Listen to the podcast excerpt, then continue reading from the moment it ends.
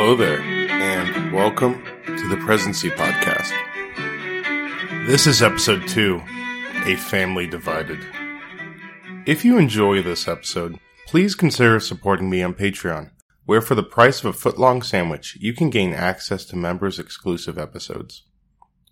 At the time of the posting of this episode, if you support me on Patreon, you should be able to right now catch the first two episodes on my series that covers the original 13 colonies. Right now, I am covering Virginian colonial history. So, if you have any interest in that or the early colonial history of the original 13 colonies, please consider supporting the show. You will not regret it. Just look up the Presidency Podcast on Patreon or click the link in the show notes. As of right now, the two episodes I have out for my Patreon supporters are first, the colony of Roanoke, and second, the early beginnings of the Jamestown colony. Additionally, if you don't feel like you are interested in the bonus episodes, but you want to support the show, I have added a $1 pledge option if you feel you just want to give us a few bucks. And with that, let's get on with the show. In this episode, I will be discussing George Washington's relationship with his mother, Mary Ball and also his relationship with his quasi father figure, Lawrence Washington. This episode may be a bit shorter as I originally planned for this information to be part of the last episode, but as the last episode dragged on much longer than I originally planned, I had to make this half separately. Leaving off from the narrative from last episode, George lost his father in the first half of 1743, leaving his mother a widow and himself fatherless. We already talked about how Augustine's death spelled the end of George's genteel education, and left him really to his own devices. The other main side effect of being fatherless was that he was raised solely by his mother past the age of 11. I already explained how Mary Ball Washington would not relinquish George's inheritance, essentially perpetually making her part of George's life. Perhaps this was a fear of her once again losing an individual that seemed stable in her life, as she was an early widow at the age of 35. Because of his father's early death, George became a man of the house per se. He was forced to perform many adult tasks. However, his newfound abilities to function as an individual beyond his own years most likely never filled the void left from his missing father. Mary Ball was a staunch disciplinarian who ran her household with an iron fist. Prior to marrying Augustine, which she did at the age of 25, old for colonial times actually, she was orphaned young and due to this, she learned how to be self reliant and independent, an attribute that George clearly picked up, though he would most likely never admit to sharing something with his mother. She never remarried after Augustine's death, instead turning all her focus on George, as he became a very possessive passion in her life. As I stated in the first episode, she was the ultimate helicopter mom. Cue the fortunate son. A cousin of George, who he often played with, described Mary Ball Washington in a statement, quote, on the mother, meaning Mary Ball Washington, I was more afraid than my own parents. She awed me in the midst of her kindness, for she was indeed truly kind. Mary Ball was not described to be of maternal wealth, and she was not seen as a gentle mother. Washington never learned to get along with his mother fully, and feelings that he showed her were shallow and a facade at best. He essentially learned to bite his lip and perform his duty as, quote, a loving son, whether or not he meant it. This shows an early stoic mantra from a young Washington as he performed his duty as a son. In his virtue of self-sacrificing, building on the trend that I discussed in the last episode about his education, but virtuous behavior. Evidence for his perpetual cordial behavior with his mother lies in his letters to her. In his letters, he would almost always address her as honored madame, and end the letter signing, quote, your dutiful and obedient son, George Washington. This is clear that he viewed their relationship along the lines of a necessary one. George was simply playing the role of a loving son as well as he possibly could. This tone of cordialness just showed the internal anger that Washington showed his mother, and it just made it glaringly clear that he had no real familial relationship with her. This odd and strenuous relationship with his mother actually made George into the great figure that we know he learned to bite his lip and curb his tongue around a bitterly agonizing mother. This taught him self control, which helped build up his stoic character. This likely drove him into learning the mannerisms of a gentleman that he learned in the book, the rules of civility and decent behavior in company and conversation, as we discussed in the last episode. The ironic part about George's apathy towards his mother is that they actually shared quite a few qualities, however, in many different ways. For instance, both Mary Ball and George were very strong willed, both fighting in life to achieve what they considered greatness and rising above the social standing that they were born into. However, perseverance and fortitude were where the similarities seemed to end. George disdained his mother and seemingly vowed to be the exact opposite of everything that she was by nature. His mother was crude and illiterate, so he would read as many books as he could. She was self centered, so he would sacrifice himself for the new nation. She disdained fancy society. He craved its acceptance. She constantly complained. He never would. She cared not for her parents. George would ensure that there was not a thread out of place. While Mary Ball was a terrible mother, we must thank her, for she made George into the person he would become. And if she had been a tad kinder, perhaps American history would be a little bit different now. Due to his complex relationship with his mother, George would often stay at the residencies of his two older brother, Lawrence and Augustine Jr. However, he mostly found himself gravitate to his oldest half brother, Lawrence.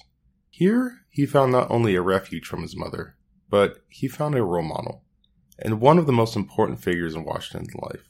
Lawrence was a perfect role model for a young Washington. He was educated, a country gentleman, in the military, and widely respected. Lawrence was the oldest of Augustine's first marriage with Anne Pope, Lawrence was actually 14 years older than George, so the time that he became George's surrogate father, he was 25 and already very successful. Lawrence was a veteran of a little known conflict known as the War of Jenkins' Ear. It was a seldom known war and is something that I'll most likely cover and post on my members feed. If it is something you're interested in, please let me know. However, this war was a conflict between the Spanish and the British empires. The name of this war refers to a British captain whose ear was cut off while captive by members of the Spanish Coast Guard. The war actually lasted for nine years between 1739 and 1748, and it was simply the Caribbean front that was part of the greater pan-European wars of the Austrian succession, which will play into the greater conflict of the Seven Years' War, which had the famous campaign of the French and Indian War, that a young George Washington will play a role in. Lawrence was part of an amphibious force that was enlisted of colonial subjects. I mean, this makes a lot of sense. The provincial members of the British Empire were seen as lesser to that of the British metropole, not being tainted by a lowly American birth. This snobbery will be something that Lawrence Washington expresses and later relays to his younger brother. Lawrence would become the captain of the Virginia Company in the colonial battalion. And this idea of using colonial soldiers as an amphibious force makes sense, but in a sad way as the British Empire wanted to keep what they saw as the cream of their crop nice and protected in their ships, while the colonial subjects are made to storm the beaches. And it is just as bad as you think. Not quite as bloody as D-Day, but in its own right, it was terrible. They lacked modern military equipment, such as the armored amphibious assault vehicles that protected the troops. Instead, they would row small boats from the main ship onto the shore, hoping one of the 15 pound cannonballs does not take off their arm, let alone put a hole in the bottom of their boat. The battle where Lawrence saw action was the British attack on the Spanish port city of Cartagena, which lies in modern day Colombia. The leader of the assault on the Spanish position was an admiral named Edward Vernon, who is famously not known for anything in his life except being the namesake of Mount Vernon. This assault on the port city was an extremely bloody affair. However, more men died from tropical diseases rather than musket or cannon shot. Lawrence himself never made it off his ship, as he and the rest of his company was suffering from yellow fever. Lawrence himself later remarked on his time during the battle, quote, The enemy killed some 600, and the climate killed us in greater number. A great quantity of officers amongst the rest are dead. War is horrid, in fact, much more so in imagination. Lawrence took the hell he endured in the Caribbean while serving in the British force as well, all things considered. He stated about the time of his war, quote, We there have learned to live on an ordinary diet, to watch much and disregard the noise of cannon shot. Lawrence's career in the military would drastically impact a young George Washington. His genteel and military status gave George a goal in life and a status he himself wanted to achieve. And man, did George love that spiffy red uniform that Lawrence wore. This fresh pressed and tidy uniform of Lawrence mostly began George's lifelong love for military attire and garb. On top of the affection for the British military uniform, Lawrence also shared his experience in dealing with the British officers while being a colonial soldier. In particular, Lawrence was upset with one Brigadier General, Thomas Wentworth, who openly thought the colonial and other provincial troops were lesser, and he was the one who ordered to leave the Virginia regiment aboard the ships, no doubt leading them to suffer from the various tropical diseases which they contracted. This snobbery from British officers was a major problem for the colonial subjects, and something that George himself would learn to loathe. Once Lawrence returned from his tour in the Caribbean, he settled in a role managing some of his father Augustine Washington's estates, prior to his death, of course. The main property that Lawrence would oversee and manage would be that of Little Hunting Creek. If you remember from the last episode, this is George's original childhood home before they moved to Ferry Farm, here, Lawrence controlled the accounts and assets of the plantation. He also inherited the property once Augustine died, and additionally, he received the Washington owned iron mine, which was the real source of the early wealth for the family. This is when Lawrence renamed Little Hunting Creek Plantation to Mount Vernon, in honor of his direct admiral while he served in the British Navy. He hung a portrait of the admiral up in the great room of the plantation mansion, in honor of the home's new namesake. And that's how the name of some random British naval officer became the name of the founding father's home. Quite ironic, really, that a British admiral's name became the home of the bane of the British control in the colonies. Lawrence became very successful and had a bountiful career as a Virginian noble. This set a standard and a path that a young Washington could easily trace and follow down in the future. Lawrence became a member of the Virginian House of Burgesses, essentially what is representative colonial government of the colony of Virginia. He was promoted to adjutant general of the militia and gave him the rank of major in the colonial militia, as it became his duty to train the local Virginian troops. Lawrence also received a royal commission, a status George himself never received and must have helped fuel the fire of being felt as second class to the British military officers. As you can see, Lawrence played a huge role in the young George's life. He was everything that Washington wanted to be, but as we have already seen, Lawrence had gotten much more opportunity than George ever would. Lawrence would become George's new father figure and help give him dreams of one day being a member of that Virginian elite such as his brother. Without the strong mentoring presence that Lawrence was for George, Washington most likely would not have become the great statesman that he was. Washington would eventually emulate Lawrence with most of the same accomplishments. However, the lack of a classical education would be the one thing that he would never recover. If you are interested in learning more about Washington's education, or rather the lack thereof, please check out the episode before this one that covers Washington's education. In regards to the impact that Lawrence made on Washington, one historian stated, quote, For the enlargement of George's mind and the polishing of his manner, Lawrence was almost the ideal elder brother. Lawrence fired George's ambitions and moved him strongly toward a military career.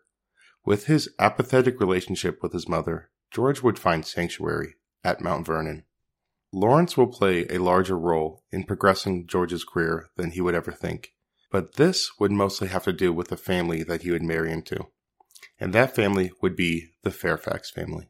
I am sure you have heard of this well known English and later Virginian noble family, and it will be the members of the Fairfax family who will take a liking to a blossoming George and who will explode his potential. But that will have to wait until next time in episode 3 The Fairfax Connection. Thank you so much for choosing to listen to the Presidency Podcast. I know there are a lot of podcasts out there, and I'm very thankful for you choosing to listen to mine. If you do want more of the Presidency podcast content while you're waiting for the next episode, consider supporting the show on Patreon, where you can get immediate access to two bonus episodes. The first covers the colony of Roanoke, and the second covers the beginnings of Jamestown. Additionally, I have a promotion running that if you support me on Patreon for at least three months in a row, you will receive a three Presidency podcast sticker So if you're interested in the additional episode or maybe just want that sticker, check us out on Patreon. There will be a link in the show notes or just search the Presidency Podcast on Patreon. Also follow me on Twitter for the PresPod and Instagram and Facebook at the Presidency Podcast for updates and more info. You can also reach me with comments or concerns at my email at presidencypodcast at gmail.com. And with that, hail to the chief.